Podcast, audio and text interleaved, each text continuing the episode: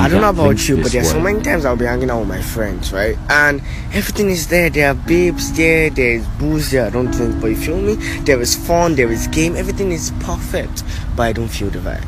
I don't feel the vibe. What's in this one? Is he proud? I be sad. I be which one? Is he depressed or is lonely? Why is he just staying alone? And like, they don't know. They can't know. Thing is, so many of us compromise our vibration. And see, this is not just about friends, it's about what you contribute your energy towards, right? Sometimes I'll be talking with my guys and they like, you feel like I'm pissed. I'm like, how is it possible that you have sex with every girl that brings her boobs towards you? Like, ow, you have to pick. See, I never had sex before and I'm keeping it from my wife, but let's say I was having sex.